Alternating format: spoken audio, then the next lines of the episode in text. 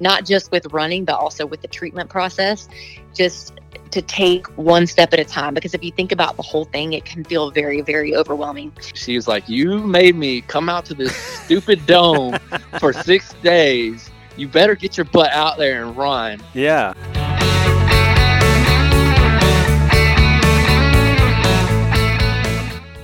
Greeting, my friends. This is uh, Jason Dennis back with another edition of the Run the Race podcast, uh, episode number 62. We talk on a pretty regular basis, on pretty much weekly, uh, about fitness and faith issues. And I'm going to tell you about uh, how I burned 5,000 plus calories in about a third of the day over the weekend uh, at an event uh, that was uh, led uh, by the race directors that are our, my guests on this episode for Run the Race. Um, it is Kevin and Annie Randolph.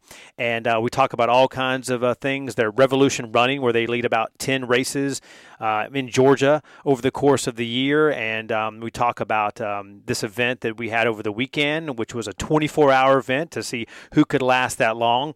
We talk about uh, her diagnosis of uh, breast cancer and how she continues to still run and, and how her faith in God has strengthened her during this process of chemo and everything else. Uh, we talk about Kevin's uh, 453 mile run in six days in a dome pretty crazy. They both run dozens and dozens of ultras. We talk about race directing, even amidst the COVID 19 pandemic, and marriage and, and trusting God and running for causes. So, uh, a great conversation with them. And, and one of the things I found, you know, because they're pretty active on social media as well, that, that Annie Randolph wrote, I'm just going to read a little bit of it about her cancer diagnosis. Uh, in fact, she's got surgery coming up in just about a week. So, definitely prayers for her and their family.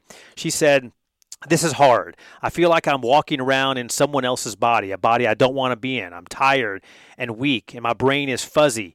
But I am so thankful that God has given me another day to fight. And she compares kind of running uh, while she's doing chemo to running in, in altitude and, and, and, and uh, you know higher elevation places and trail running. She says, quote, so I take the deepest breath I can and keep running because I'm reminded by the grace of God I can do hard thing. So that really puts it in perspective. If, if she can do it, you know, we can do it. Um, so uh, it, it's definitely a lesson learned. So uh, I, I, hope you could stick around for a few minutes to listen to my conversation with uh, this great couple about running, uh, life, and, and lots of other things. But uh, I wanted to tell you really quickly about that event that they led called hashtag one mile at a time. So I signed up with it uh, for it Uh, several months ago. It was only $5. I was like, great, you know, I'll go up there. It's in Griffin, Georgia, only about an hour and a half away from where I live in Columbus and uh, uh, limited to 100 runners. About 60 or 70 showed up, and about half those were from Columbus. So a lot of familiar faces.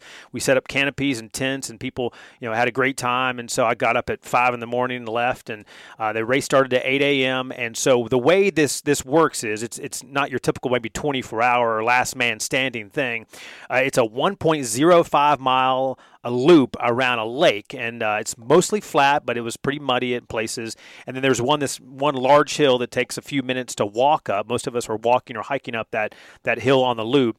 And so the trick is you have to be back in the starting corral every 15 minutes. So of course 8 a.m., 8:15, 8:30, and so on, and it lasts for 24 hours if you last that long. And if you if you did, it would have been 100 miles. So the furthest I'd ever run before was a 50k, which is about 31 miles and some change. Uh, that was uh, last year uh, during the COVID pandemic.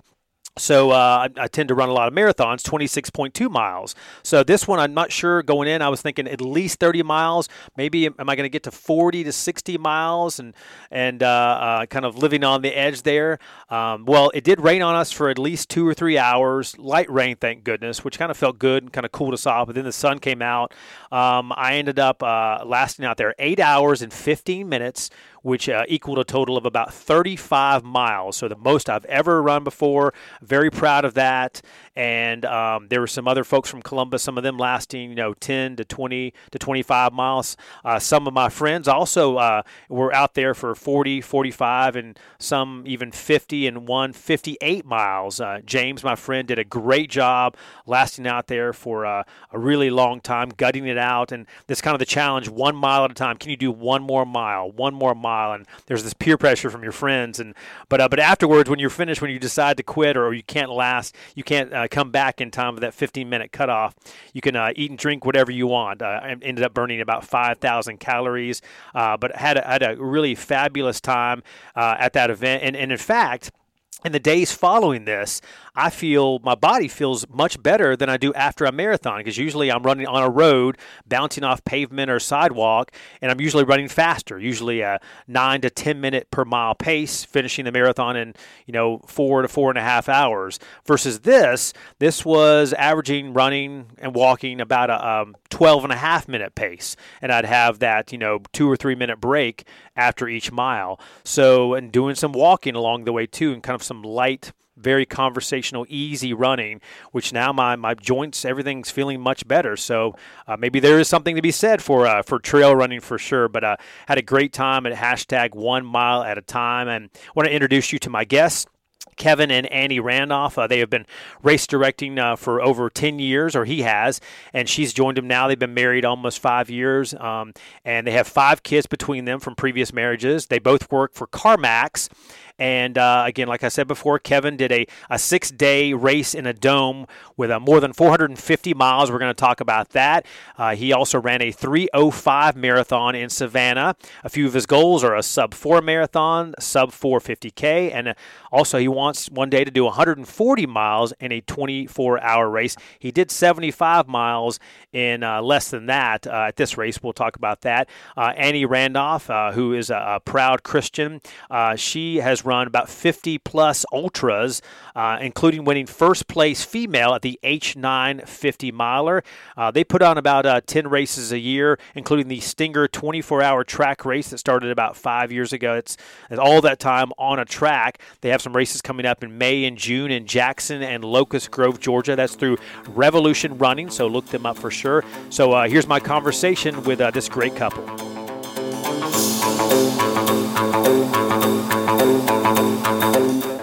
All right, I'd like to welcome uh, Kevin and Annie Randolph to the uh, podcast. Just met them over the weekend in person. So uh, thanks so, so, much for joining us, guys.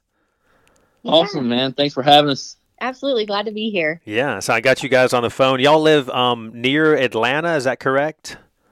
Yeah, we're in Jackson, Georgia, which is, I guess, what'd you say, 45 minutes south of Atlanta, uh, halfway between Atlanta and Macon. Gotcha, gotcha. Well, we're going to talk a lot about uh, different things. You guys have done some some amazing ultras in both of your running careers, including uh, one that was uh, 453 miles in less than a week, kind of crazy. And then you guys obviously direct a lot of races through uh, Revolution Running. We're going to talk about marriage and trusting in God through you know, being together, but also uh, through uh, you know a, a, recent breast cancer diagnosis and running for causes. But first, you know, uh, earlier, you know, at the beginning of this podcast, I gave kind of a recap of the race that we just had over the weekend. Hashtag one mile at a time in Griffin, Georgia. I know both of you guys you led the race, but you also participated, and I know Annie. I think you got in. Was it a half marathon, 13 miles? Is that right?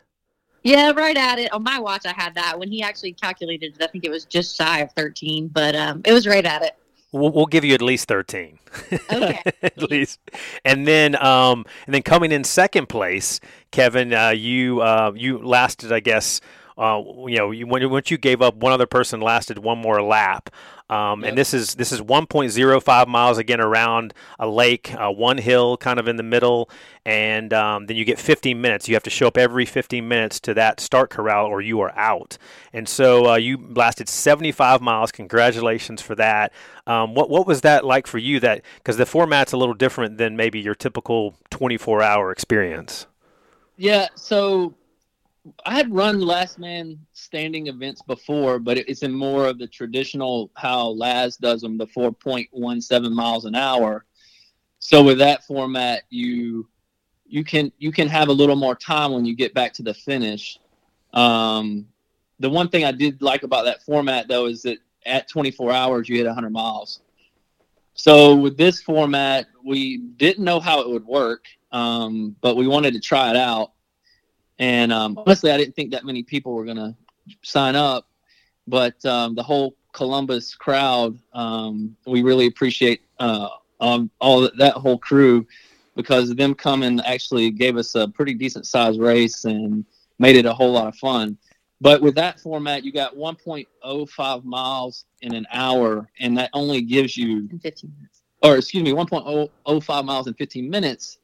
So you only have two or three minutes to take care of what you need to take care of before you have to start running again, um, which I thought would be very difficult.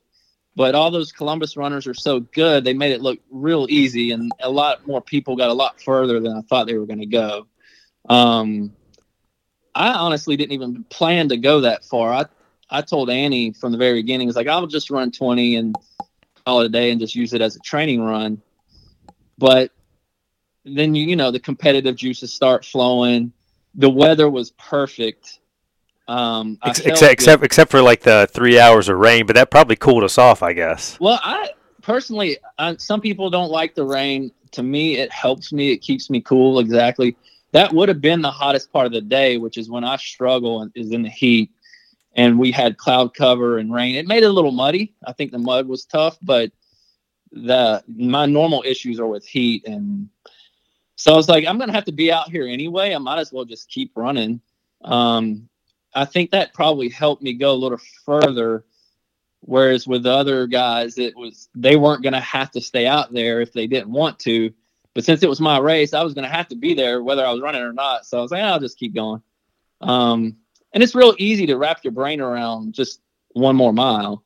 Yeah, So I went a little further than I said I was going to go. But yeah. You kind of have Okay. that attitude, to, uh, like you know, I just have to push through one more mile. But you know, some people when they think about a loop, you know, a 1.05 mile loop, um, when you think of trail run, you think of kind of point to point and kind of some nice, beautiful scenery. This, I mean, you're seeing the same thing, you know, 15 minutes after 15 minutes. So I guess that if for some that might get a little like. Uh, um, you know, drive you crazy, perhaps. oh yeah, that that was the hard part. Most of the day, physically, I felt fine. I was just, just at at a certain point, I just didn't want to do it anymore. I was tired. I was like, I just don't want to do this anymore. I'm tired of it. Um, but again, I had to be out there anyway, and I was like, ah, I might as well just keep going. Um, but what eventually, because I didn't plan on running that far, so I didn't really bring anything to take care of myself. Um, Annie did a good job of trying to make sure I had what I needed once it, especially once it start started getting down to the last ten of us. Um, I, but I think that's what eventually caught up to me is uh, I didn't really fuel and hydrate toward the end like I should have, and I was having to work really hard to make it in on time, and uh, I was getting real sleepy, and eventually I was just like, 75 miles is good, 18 hours, I'm done. yeah. Uh, but uh, the the race was based in part based off, of course, Laz is the last man standing with with a twist, but um, we had a good buddy that had passed away from cancer, and he always used the hashtag one mile at a time, and we really just liked the idea of just hey, one more mile. Every 15 minutes, one more mile. And it was really cool to see everybody come in and you know try to talk the other whoever was decided to drop that lap everybody was talking to me come on you know you got one more in you. And sometimes they could talk them into another lap and sometimes they're like nope i'm done. Um, but that format is always so much fun. There's so much strategy and like game playing and you know like bluffing of how long you may go or may not go. Uh, and and having that whole crowd out there just made it uh, a lot more fun. Because you never, in a lot of races, you you'll get out there by yourself and you won't see anybody for a long time. hmm And with this, gave you a chance to meet new people, talk to them, go whatever. It didn't matter how fast or slow you were going, so you could be in the back of the pack or the front of the pack. Um, it didn't matter because everybody was starting out, out tied again at 15 minutes. So Yeah, if you run an eight minute mile, it's not gonna. The only advantage is that you get in, you get a six minute break, maybe. yeah, that's exactly. the only thing. Yeah, exactly. And and then, well, all you really for you, I mean, all you needed to bring was Annie. I mean, she will take care of you. You know, you don't need a, you know, she'll she'll take care of your hydration and nutrition. And and and Annie, uh, I know that you know the the one mile at a time, based off uh, off of one of your friends that that had cancer. I know you recently uh, were diagnosed um, with breast cancer, battling that. You've been through, I think, four rounds of chemo now. So tell me, you know, yeah. as somebody that's been that's you know been athletic, run a bunch of ultras, very active, and then this kind of hits you. What's what has that been like for your your mindset, your body, everything? Well, obviously, you know, nobody expects to get that diagnosis, and it's definitely, you know, kind of a hard pill to swallow in the beginning. But um, I feel like God has been with me every step of the way, and um, definitely being an ultra runner. I mean, like my oncologist has said every time that my blood counts are way better than they should be for where I'm at. Um, and I know that is in large part due to me being fit from running ultras for many years. Um, so I'm very, very thankful for that. For most of the treatment, I have been able to run. Um, and I'll tell you, our friend Jerome, with his one mile at a time, um, and another friend that I'd like to mention in a second, really helped me to continue to do that because I mean, I was physically fit going into this, but it is hard. I'm not going to lie. I mean, you know, a week out from chemo, you feel really rough. There's a lot of nausea. There's just a lot of exhaustion. Um, I had to be on a medication that causes your bone to produce white blood cells because the chemo knocks your blood cell count down so low and it causes some pretty intense bone pain. Um, so all of that kind of it would be very easy to just be like, I'm going through a lot right now. I'm going to give up running for a while.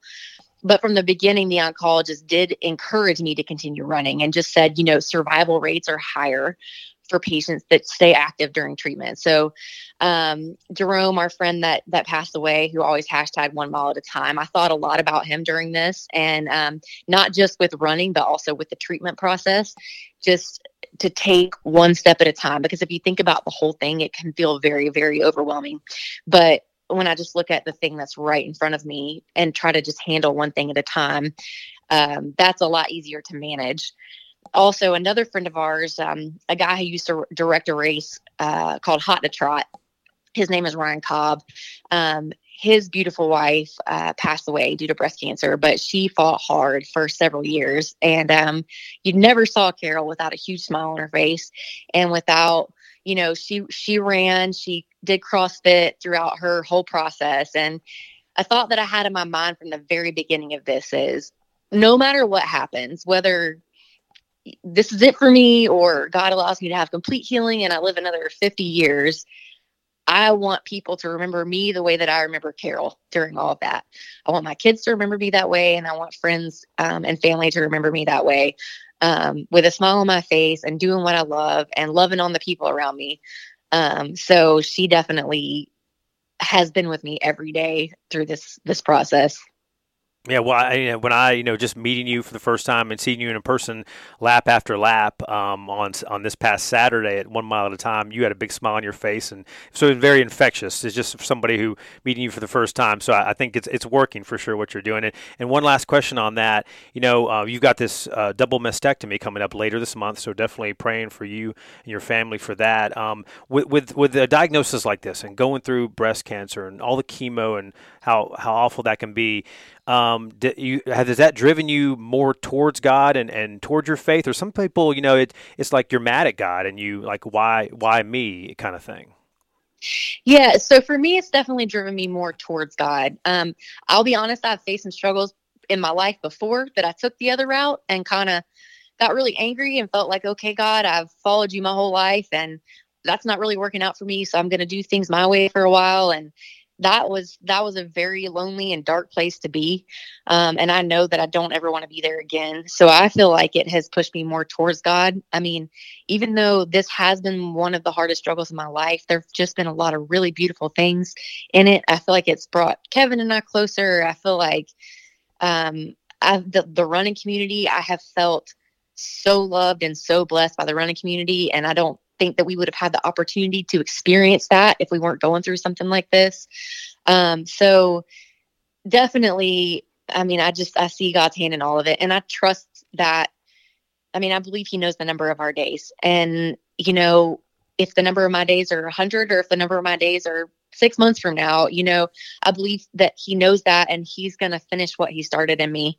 So, um, yeah, definitely, I feel like it's brought me closer. Yeah, I know you told me you know, before the chat. I believe that he who began a good work in me will be faithful to complete it. So, I mean, you have, yeah. you know, you know that that. I mean, no matter what, it's it's in His will. You know, so that's Absolutely. A, that's that's an awesome attitude to have, and uh, so we got a lot of things to talk about today. But I uh, like I kind of prepped you guys for. We do a fast forward, just kind of rapid fire, getting to know you guys a little bit. And I don't know if y'all split up which ones you want to tackle, but I'll just go go for it. And and um, yeah. so the first one is um, either one of y'all want to take it. What is your current like job description? Which you know, there's different ones for work and also for home.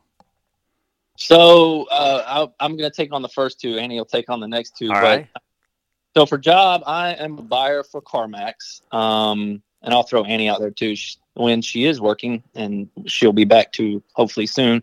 She is a salesperson at CarMax, but um, basically, as the the title suggests, I, I purchase cars and a lot of other things that are, are around that. So very thankful for a job that uh, I like, that I enjoy going to, and um, also it's a great schedule for running too. Um, the work life balance there is awesome. Uh, at home, you sent you sent us like a heads up on these questions, and I like kind of I struggled like, what is my job title at home?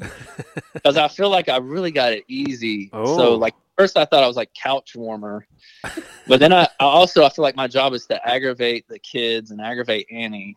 Gotcha. So I don't really. I know, I know I also I have to take out the garbage, but other than that, like I got it pretty easy. We could call you like the, the chief aggra- aggravator, right, or something. Exactly. Like okay. Well, that'll be. That's how they. That's how I show them my love. they don't understand that, but it's a tough love. So the race directing doesn't that doesn't pay the bills. That's just a that's a, a side job hobby. Oh yeah, yeah. So yeah, the race directing is just for fun as a hobby. It's something we enjoy doing, and um, maybe one day it will you know we could retire from regular jobs but for, for now it's just fun.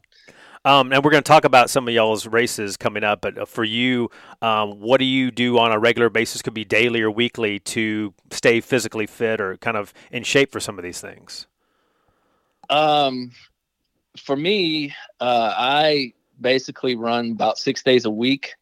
Um, anywhere from i mean i I like to get in a ideally like 50 to 60 miles a week. Sometimes it'll be lower, sometimes it'll be higher, but um, I definitely try to get in six days a week of running. If I'm doing really good, I'll do push ups and um, at work or curls at work. We got a pretty good office that likes to compete and stay in shape. So I'll try to do core type stuff like push ups or curls and um, or like anything I can do with the um, barbells like at, at work. But um, mostly it's just running. I, I, did buy a road bike recently, mm. and I'll try to get on it about once a week. Um, but my my butt still hasn't got used to the seat, and I usually have to recover for a couple weeks just after one ride.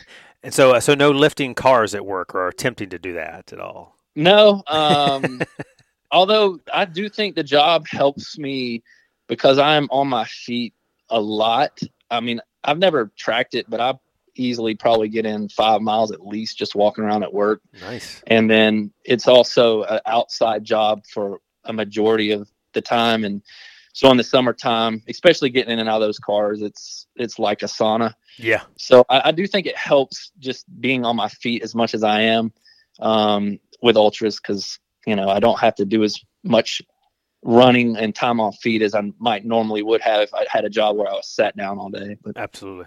Yeah. So I'll let Annie answer the next two. All right. So Annie, you're in the hot seat now. So uh, the your your section of the fast four, um, what is? Do you have like a certain spiritual or inspirational mantra or motto, something you live by for your life?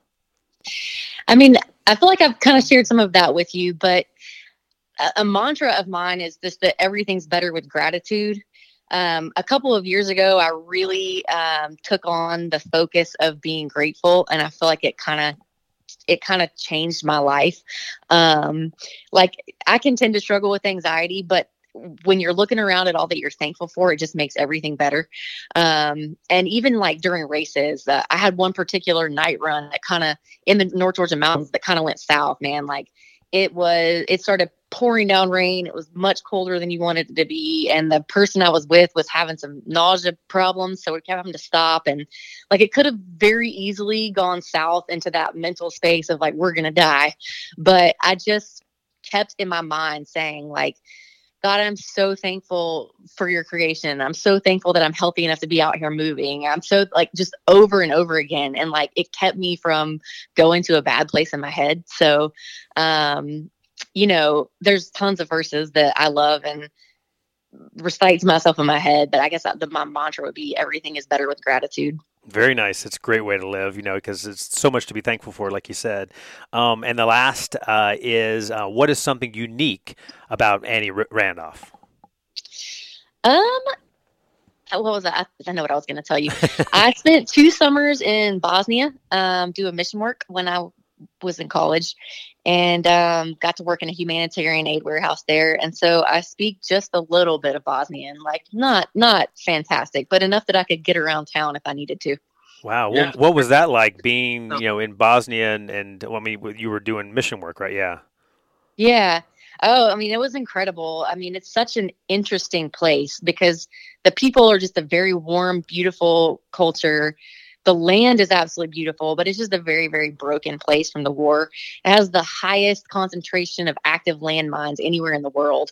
So there's all these beautiful mountains that you would want to explore, but you really can't get off the road because, I mean, like a lot of the people that we helped from the humanitarian aid warehouse had um, like missing limbs and things from having um, encountered landmines. So it's just sort of this beautiful contradiction of like, beauty and pain and um, a people who need a lot of love and help. But um, the second summer I was there was very interesting because I was 19 years old. And the first summer I went with a team and I just fell in love with it. So the second summer I just went back and lived with some missionaries there. Like I lived in an apartment above their house. And um, there was a girl from Estonia, one from Germany, and one from South Africa. So, like, the common language in the house was pretty much Bosnian. I mean, they spoke some English, but mostly Bosnian. So it was a lot of of being thrown into that culture at a pretty young age. So it was a it was a life changing, really cool experience. Yeah, I'm sure definitely an, an eye opener. Um, and, and if I had like a, a, a, horn to blow, like you guys uh, blew every 15 minutes uh, at our race, I would do that now because now we're going to talk about some running and racing. And, and uh, okay. I know that's something you guys have been involved in for, for decades now. And uh, when I was kind of learning some about you guys, uh, Kevin, you told me, you know, you've run a bunch of different races, obviously, over your life, but uh, a 453 miler uh, in a dome six days. I, I think I, I, if I counted right, I think I I think I do that over sixty days. Is that usually that's my mileage? so tell me about how you do something like that. Four hundred and fifty three miles. Is that right? Yeah, um, that was six days in the dome. It was in uh, the Pettit National Ice Center in Wisconsin. Joe Fejes, who is the American record holder at the sixth day, um, put it together and I really have no idea why I thought I wanted to do it. But um, that's what I was going to ask. Why? People at home might be like, "Why in the world would you torture I yourself?" I think it's one of those things where, a, I wanted to test myself. B, it you you on paper running a really long way over six days seems doable. Like I had in my head, I could do 500 miles, and I knew it would be tough, but I didn't know how tough. You know, it seemed like, oh, I can do that.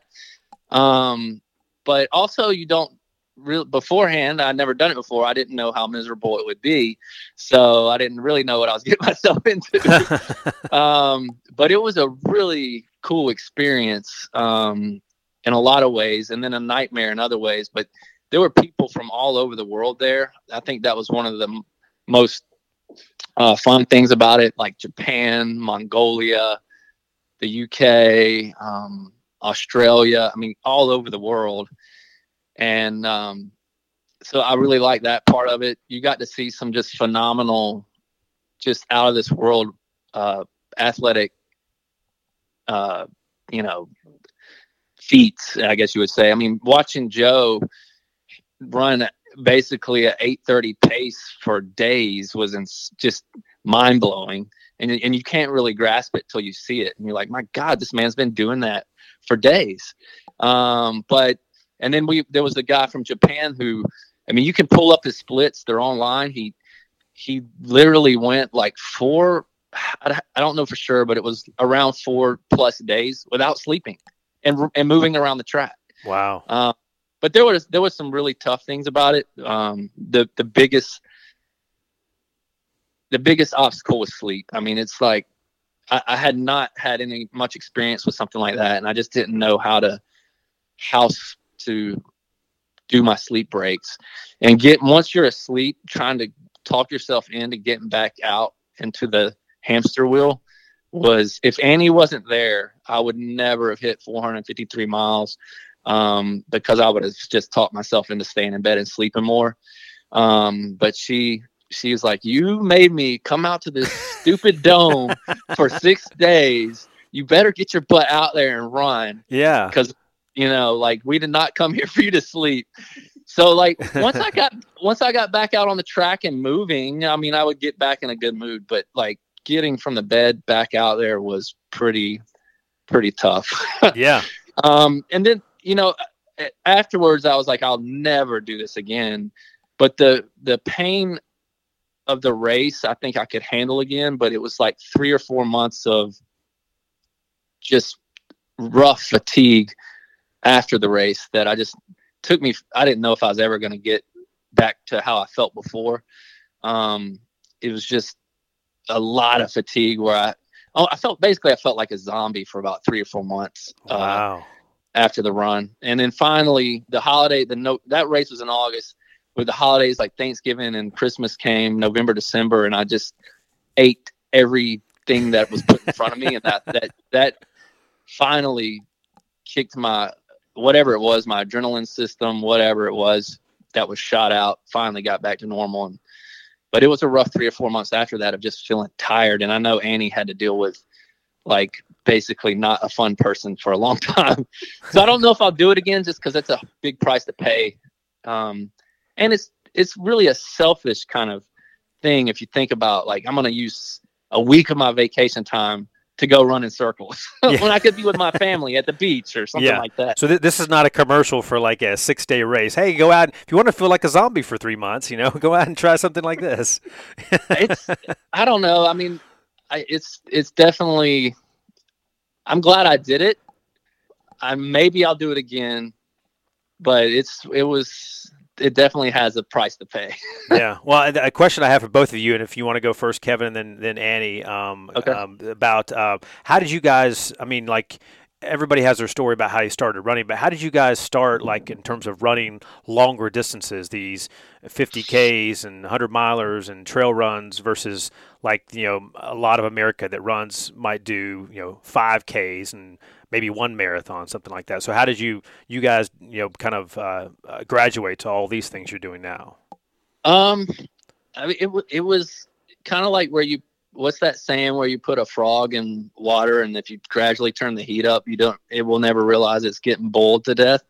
um, I think that's probably how it happens. You just one step yourself a little bit further into the uh, the pond, um, but um, I I had pretty much the jump from marathon to ultra marathon was, I guess, I had trained my butt off to try to qualify for Boston and missed it by like 30 seconds. So I was really upset and thought, man, I'm just not getting any faster. I just want a different kind of challenge. Um, and I had heard about ultras, but I didn't. It blew. It boggled my mind. I'm like, I could I know how I feel after a marathon. How in the world do people run an ultra marathon? And then I met um, a couple people that run them. Brooke McClanahan's one of them, and and uh, basically they're like, no, you just run it different. You know, like you come to an aid station and you drink a beer and you eat a pizza. And I'm like, it, I couldn't grasp that because all I had ever run was marathons on the road. And I'm like, what? People are eating pizza in the middle of a race? No way. That's crazy. so um, once somebody told me like, no, the training you're doing for a marathon, you'll be fine. You're you won't have any problem. That kind of put me over the edge. Like, okay, I'm gonna try one. And um, Pine Mountain uh, 40 miler. It was it was 40 miles at the time I did it, in 2012 I think was my first ultra, and it just kept getting a little. I just kept trying a little bit longer and a little bit longer. I heard about 100 miler, tried that, and it just kept snowballing. Um, but so I think it was just knowing somebody that told me that I could do it was what made convinced me to try it. Because I had the idea was rolling around in the brain, but until somebody said, "No, nah, you can do it. You're you don't need to do any kind of special training from what you're already doing for marathons," um, convinced me of it. But um, I'll let I guess Annie answer for her. But yeah, and Annie, I know it's a fan, kind of a family affair because you you told me you've run you know more than 50 ultras. So how, how did you you know what uh, ele- what uh, i guess launched you into this as well? Yeah so in 2009 i was pregnant with my third child a little boy and um, I, I, was seven months pregnant and around there and um, he he was stillborn. So that was just you know one of the hardest things probably the hardest thing that i've ever been through it just um, really took the wind out of my sails. And I, I, I, was married previously, and I won't go too much into that, but that wasn't going too well. And just all in all, like I needed a different focus in life. And at that point, I mean, I had run for years, just like 5Ks, 10Ks, and three or four half marathons, but really had no desire to go further. But when that happened, and I just needed something else to focus on, I was like, I'm going to run a marathon. So I signed up for a marathon, but um, I don't love road running. And I was doing all these long training runs and just not loving it that much. And in the middle of it, somebody told me about a blog of this guy that ran ultra marathons. So I started reading this blog and about these like adventures in the woods. And I grew up camping and hiking and I love the woods. So I was like, well, that sounds like a lot more fun than this. Hmm. So while I was training for my first marathon, I signed up for um, my first 50K and it was Pine Mountain, not Pine Mountain, uh, North Face Endurance Challenge at Pine Mountain. So I went straight from my first marathon into my first 50K. Um, and just the, I don't know, like the physical suffering was so much easier than the emotional suffering I was having at the time. And it sort of like gave me a place to put it, if that makes sense. Yeah. Um, that I just kept at it. And I mean, eventually, you know, I worked through that, and that's not something you ever completely get over but time you know you do heal some. Eventually i just came to love it. I love the challenge. Like i'm the kind that like the harder the grittier the more brutal it is the more i like it I know that one of the ones you said you've run, the Hell Hole 100 and the Cruel yes. Jewel 100. Th- those don't sound necessarily the most appealing. um, like, you know, you're going to do something cruel, um, hell, you know, uh, so maybe you feel that way in the middle of it. And you also were first place female at the H9 50 miler. I mean, was this something where yeah. you, you, you feel like you're pretty fast out there? I mean, do you like a certain strategy or pace when you're, you know, even trying to win one of these long races? So I, I would definitely not call myself fast. I would call myself generally a mid packer. But if the race is really hard and it's hot and everyone else is dying, I tend to be able to hold the same pace. So it's not that fast of a pace, but when other people are not able to keep that pace, I, I can for some reason, or at least I could. Uh, currently not, but um, yeah. So like H9 is another one. It's a 50 mile brutal mountain race in August in Georgia. So, I mean, you know, you got heat, hills, humidity, straight up, straight down on the Duncan Ridge Trail. Um, so I can just sort of lock into a pace and keep going when the conditions are really bad.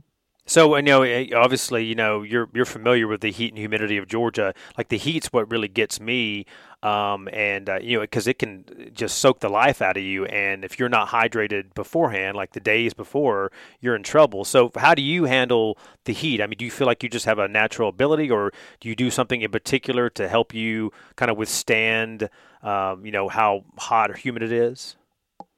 I mean, I do feel like somewhat of it is is natural. I'm I am just weird. Like I don't do well in the cold. So I think my body temperature just tends to run cooler. But um, I mean, I do like I use tailwind. I've used tailwind a lot or I'll use sometimes that'll start to mess with my stomach after too long. So I'll use water and S caps. But I do drink a lot. Like I know some people have trouble drinking, like it starts to make them feel nauseous. Thankfully, I've never really had that issue. Like I drink a lot um, during races, but also I just I don't know. Like Kevin was saying, he struggles in the heat. I've seen it happen to him. Like he just his body just stops working, and for whatever reason, that just doesn't happen to me. Yeah. Wow. I mean, I, I am somewhat, I will say this, I am somewhat intentional. Like at the beginning of the summer, I read somewhere one time that it takes 14 days for you to acclimate to the heat. Um, like your blood plasma increases. So I will run in the hottest part of the day for 14 days straight. That's something that if I've had a race coming up, I'm intentional about. So maybe that really does work. Yeah, and, and, you have an advantage in Georgia because we have summer last like six months around here. So yeah, yeah, exactly. yeah, and you were telling me that you married into Revolution Running. It's you know it's a bonus of, of getting married to, to Kevin, and so this is a question for both you guys. Um, you guys obviously uh, direct races, and um, I think that you all do roughly about ten a year. I think according to the website. So, well, first of all, Revolution Running, where does that name come from? Um, if if you guys know. So, um, some somebody you may know um, that's in the Columbus running community now is John Pollard. Actually, started Revolution Running. Um, he he came up with the name. How he came up with it, I have no idea. And there is probably no reason. If you know John, he just it just popped in his head, and that's how it came about.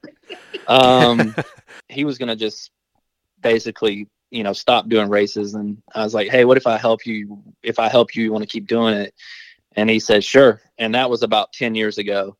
So then, of course, I got married to Annie. So it's me, Annie, and John all work together. And um, we work together well, um, really well, actually. So it, it, works out. John handles certain things that I don't like to handle, um, like on the back end, like ordering the shirts and ordering the medals and ordering the porta potties and a lot of stuff like that. Um, I handle a lot of the social media and the emails and stuff like that, um, and the timing. And then Annie um, is real good with the designing T-shirt ideas, um, making sure the stuff that me and John come up with is actually a good idea, not a stupid idea. um, and and in, and on race day, she's really a huge um, help to us too. So. Yeah, and there's a lot of prep people don't even see behind the scenes for months and months leading up to a race and, and so but on race day, what do you guys both enjoy most about being race director, whether you're participating in the event or not? What is what are some things for you that kind of that you get the biggest kick out of? So I love to host. Um, one thing that I feel like my mom did when I was growing up is just make things special, like holidays and things like that. Like she just was really good about making everything a big deal and making it special. And so, like, running is one of my favorite things, and hosting is one of my favorite things. So I feel like race day is a combination of those two things. And like, I just love creating an atmosphere that is special for people to come and hang out with friends, do what they love, chase down big goals and have a good time. And like I get to help facilitate all that and cheer people on. And it just makes me ridiculously happy. So um yeah, that's that's my favorite thing. Yeah, and, and Annie, amidst COVID, you know, obviously last year, 2020, a lot of races unfortunately had to get canceled or go virtual. Or so, what was that for you guys? What was that like in terms of? Uh, I mean, because trail running, you can get away. Maybe smaller races, you're spread out more. You can get away with maybe having them. But was it? Would that make it difficult for you and other runners and race directors? Oh yeah, I mean, I think we all struggled this last year. I mean, I was pretty pretty sad, pretty bummed about having to cancel races. And I mean, at first I was a little frustrated about it. You know, you just everything was so uncertain at first. I was like, do we really need to do this? You know, but um, I think I think we did the right thing to try to keep people safe, and I think we're doing the right thing by getting back to it. You know, we've put some put some things in place, and also you know, mental health and all that stuff people's fitness is very important as well. So yeah, it was definitely sad and and and challenging. Um, but I feel like we got through it. We're getting through it, and it's really good to see people back out there again. Absolutely, yeah. It's so so glad to see things kind of opening back up, and people getting vaccinated, and kind of as we see the light at the end of the tunnel, I guess, for the pandemic. And and Kevin, I know, um, I believe I read about five years ago, you guys started the uh, the Stinger 24 hour track race. Um, you know, wanting to kind of, uh, you know, p- bring people in from all over for this. Um, and, uh, you know, that much time or that potentially that much time on a track maybe doesn't sound appealing, but what has that been like? Was that, did that draw some people in of, of all walks of life? Yeah. So one of the reason we started that race is it's in general as runners, we try to only put on runner put on races that we would run want to run ourselves. So we we're you know just your everyday 5K is you know not something that we typically do.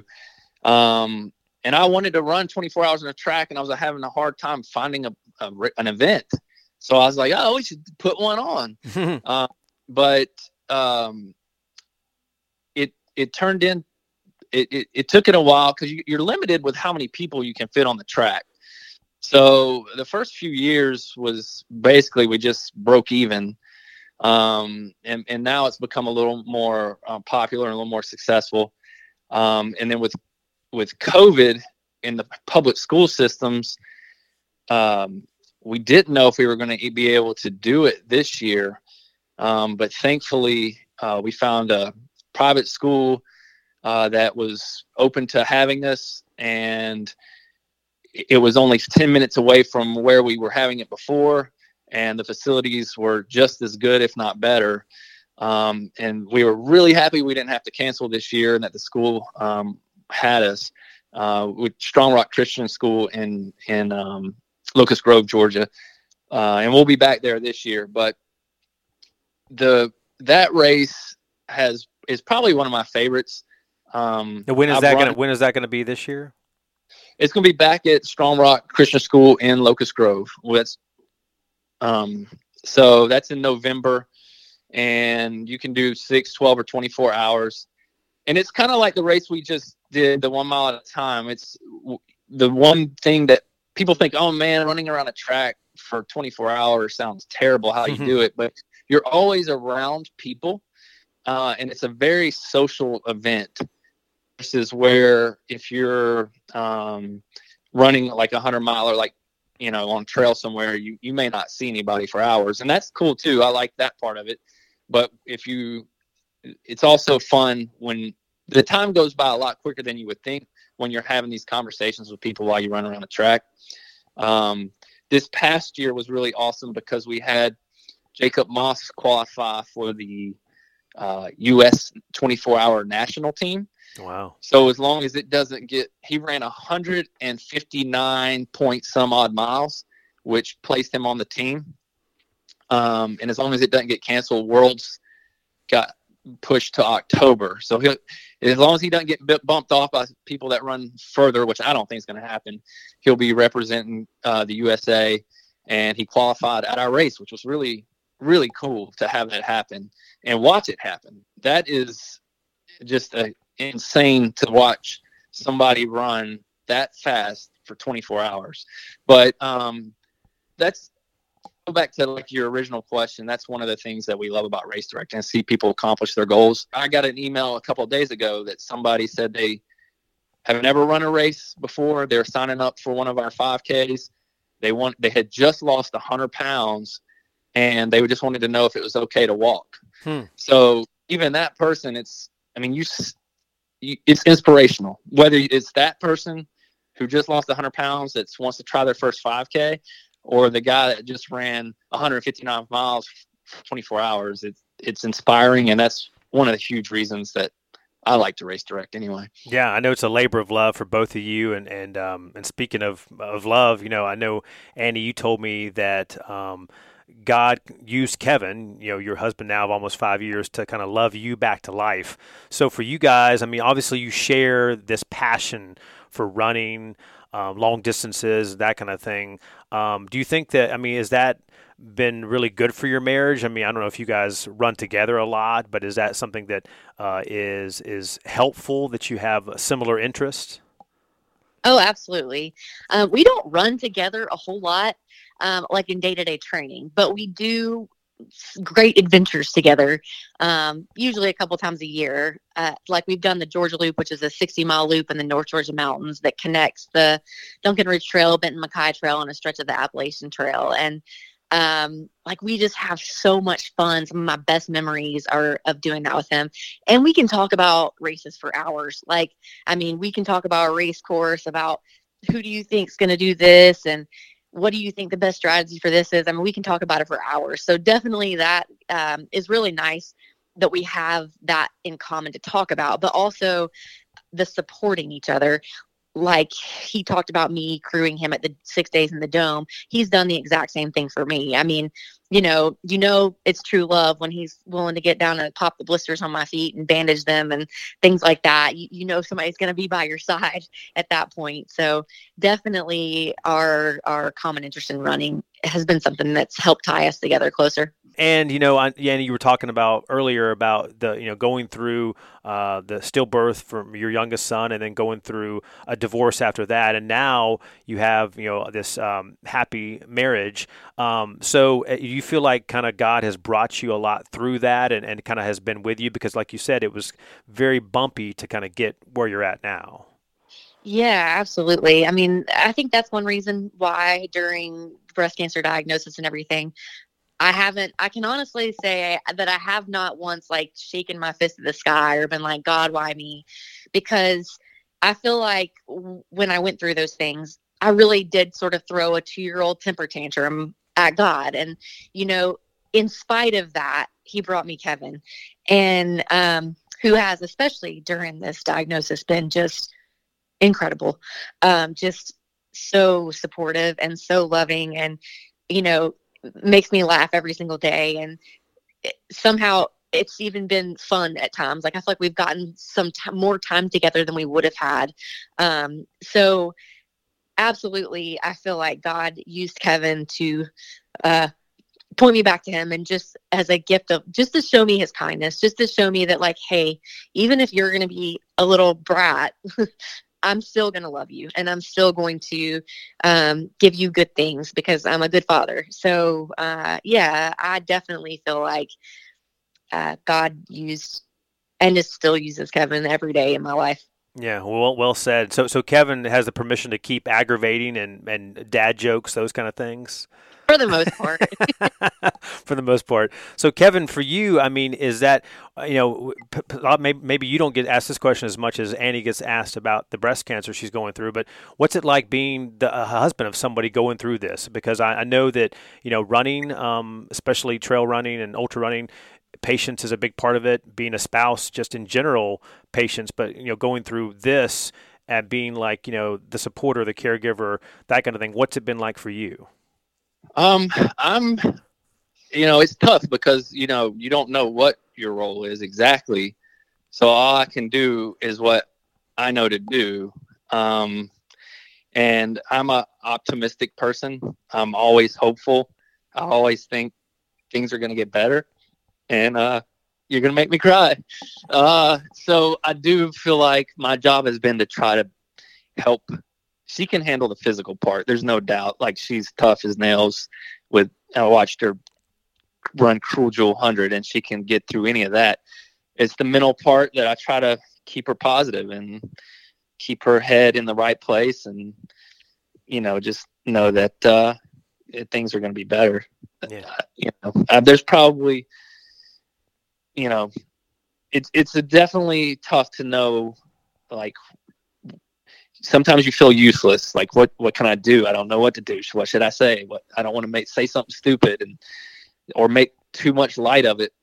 You know, of such a serious situation. But um, I, I think my biggest role is trying to keep her mentally um, positive.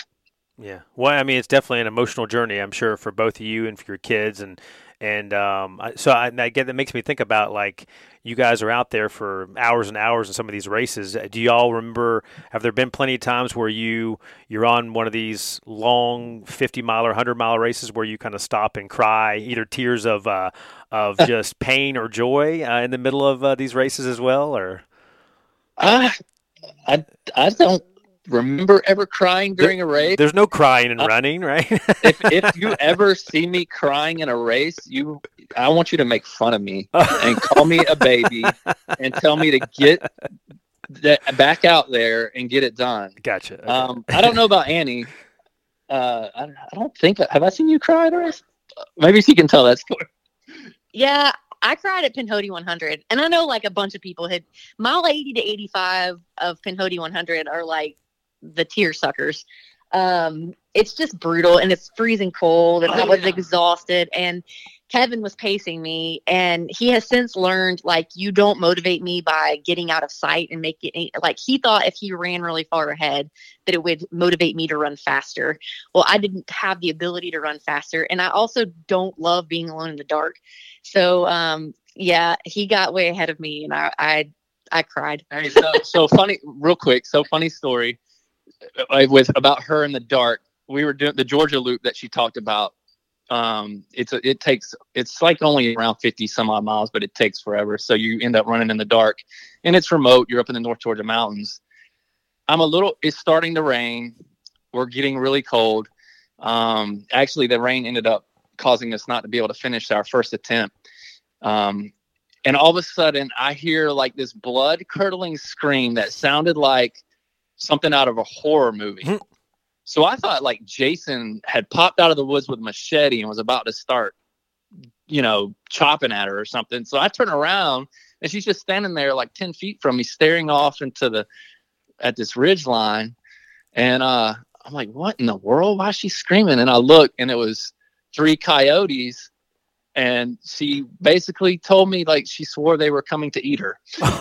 Oh, no. like, definitely gonna eat me. Oh, like Annie, did I don't think they want to eat us. Let's just keep let's just keep moving. We're gonna freeze if we stop.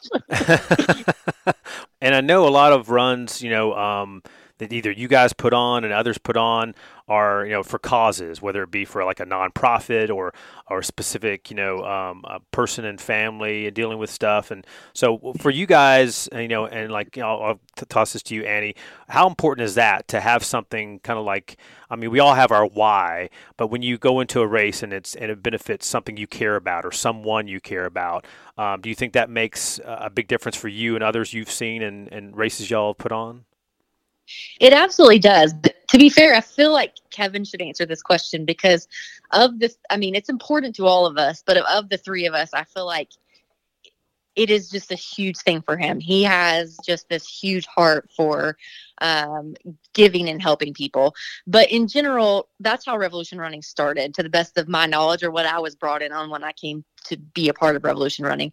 It was started as an avenue to help charities. Um, I think there was just not a whole lot around like charities would be paying we we knew of some charities that were paying like a race timing company to help them handle the race so by the time they paid all of their fees they would have very little left for their charity. Um, so kevin and john's heart was to give these charities an opportunity to actually benefit from from the races um, so i mean it's the primary reason that we have revolution running. And it it is just really fun really good for our hearts to be able to go and hand a check especially to we do mostly local charities. So to be able to go and hand a check to a local charity that we know is going to help somebody right in our community. Absolutely. Yeah. And, and i know um, i read somewhere as well and, and you, you guys um, that that I don't know if you guys are not putting this on directly, but the Sunshine Endurance six and twelve hour run that'll take place Saturday, May eighth, which is just like a month from now, at Strong Rock Christian School in Locust Grove, Georgia. All proceeds benefiting you, Annie, and to helping with medical bills as you fight breast cancer. And so we want to promote that, and, and hopefully a lot of folks can can come out and enjoy that. I assume you guys are participating, or or at least will be there, I guess, for part of that. Uh, yeah, our friend Brooke McClanahan is putting that race on. It's on Run Sign Up if anybody wants to come.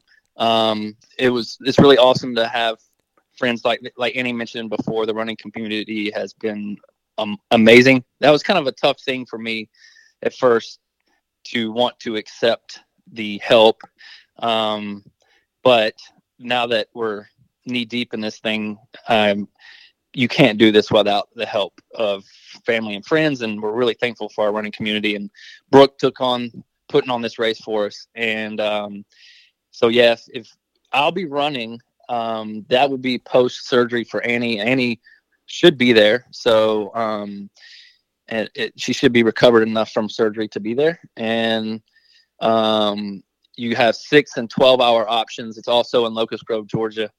Um, No, a two and, mile two mile loop on kind of some cross country trails, I believe. Yeah, that's right. Yeah, it'll be trail two mile loop, as many miles as you can, and many loops as you can get in in six or twelve hours. There's a virtual option too, so I know people, which is cool because that's one thing, cool thing that came out of the pandemic, like with causes and all, like people that still want to help but are live across the country um, can do the virtual option and get the swag and um, put their miles in and you know get the race results on on the website and all but um yeah we're we're thankful for that and you can still sign up on the run sign up page if you just search for uh sunshine endurance run Absolutely, yeah. Well, I mean, you you guys obviously can lean on each other as husband and wife, but I mean, you you you need a lot more than that. You're leaning on God and leaning on friends and fellow runners, and so I, I think that uh, I think it's a definitely a smart thing, and I'm so glad that there's like you said, you have that support system around you, and uh,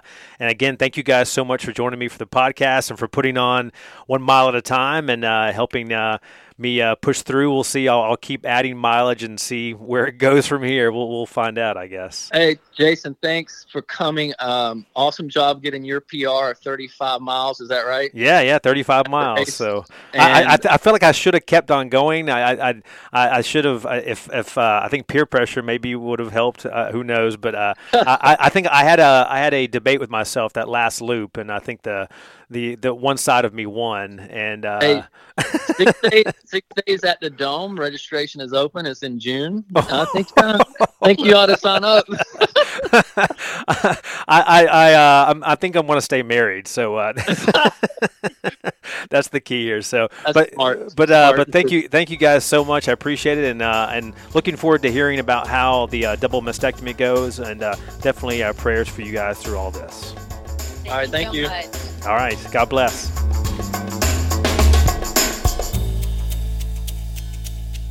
You know, just uh, great people to meet in person at that one mile at a time race and looking forward to see them in the future since they're uh, not too far down the road in, in Georgia as well. And uh, um, really uh, rooting and praying for them for their um, her double mastectomy, which is happening in uh, mid-April. Hoping that all goes well and she's strong and continuing running.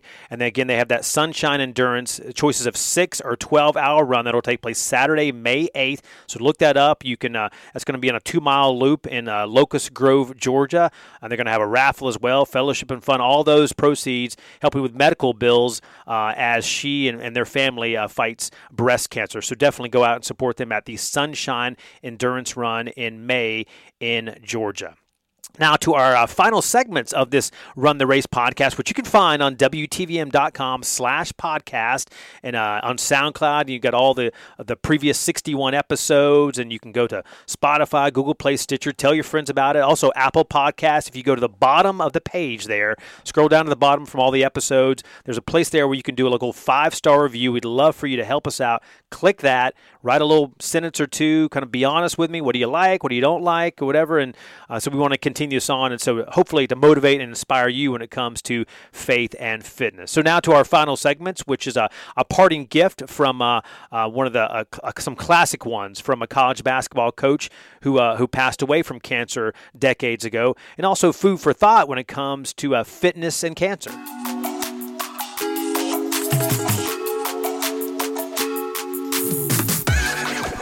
I found this article that just came out a few days ago from U.S. Uh, News and World Report. It's called uh, "What to Know About Exercising During Cancer Treatment." This is from uh, Dr. Adam Ramin. He says, uh, from a you know perspective of history, fitness during cancer treatment wasn't really advised very much for most patients. Many with a chronic illness were advised to, to rest and and have less physical activity to preserve their strength. But nowadays, um, patients are, are proving that exercise during treatment can have an incredible impact on, on their outcome. And, and, and I think that um, Annie Randolph is proving that as well.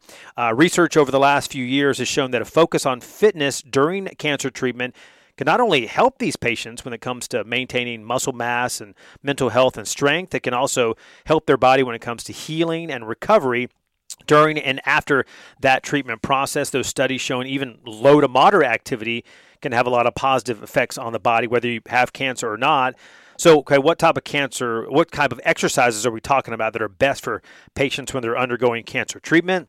well after if you've cleared uh, if you're cleared for exercising with your doctor that's a big step to do that be slow and steady about it even you know a brief walk around the block or or through your neighborhood can can do wonders uh, for your mood and for your body. Strength training exercises um, like weight resistance with your with body weight or leaving lifting weights that can increase muscle mass and and help you not get so stiff due to inactivity. Flexibility is crucial for cancer patients, they say. So things like yoga. Um, so uh, if if you know someone or maybe you yourself are dealing with a cancer treatment, wondering how exercise might help you, of course the first thing to do is talk to your doctor first. They're going to be the best expert to steer you in that right direction for fitness and keep those things slow and steady for exercise, especially at the start. And you can stay strong with your resistance training and have you know try to get more flexible and and just have fun with it because you know uh, life's all about not giving up. And speaking of that, our parting gift comes from former NC State basketball coach who won the national championship in 1983, Jimmy Valvano. He had a famous speech on the ESPYs, ESPN, uh, where he said, "Don't give up, don't ever give up." But there's a couple other quotes that stuck out for me. Of course, he he passed away from cancer, had a, a very public fight, a battle with that, and now they do the Jimmy V. You know, uh, they raise a lot of money through his foundation, millions and millions of dollars. Um, during during that speech, he, he had a lot of cool things to say. He says, "Cancer can take away all of my physical abilities. It cannot touch my mind. It cannot touch my heart, and it cannot touch my soul."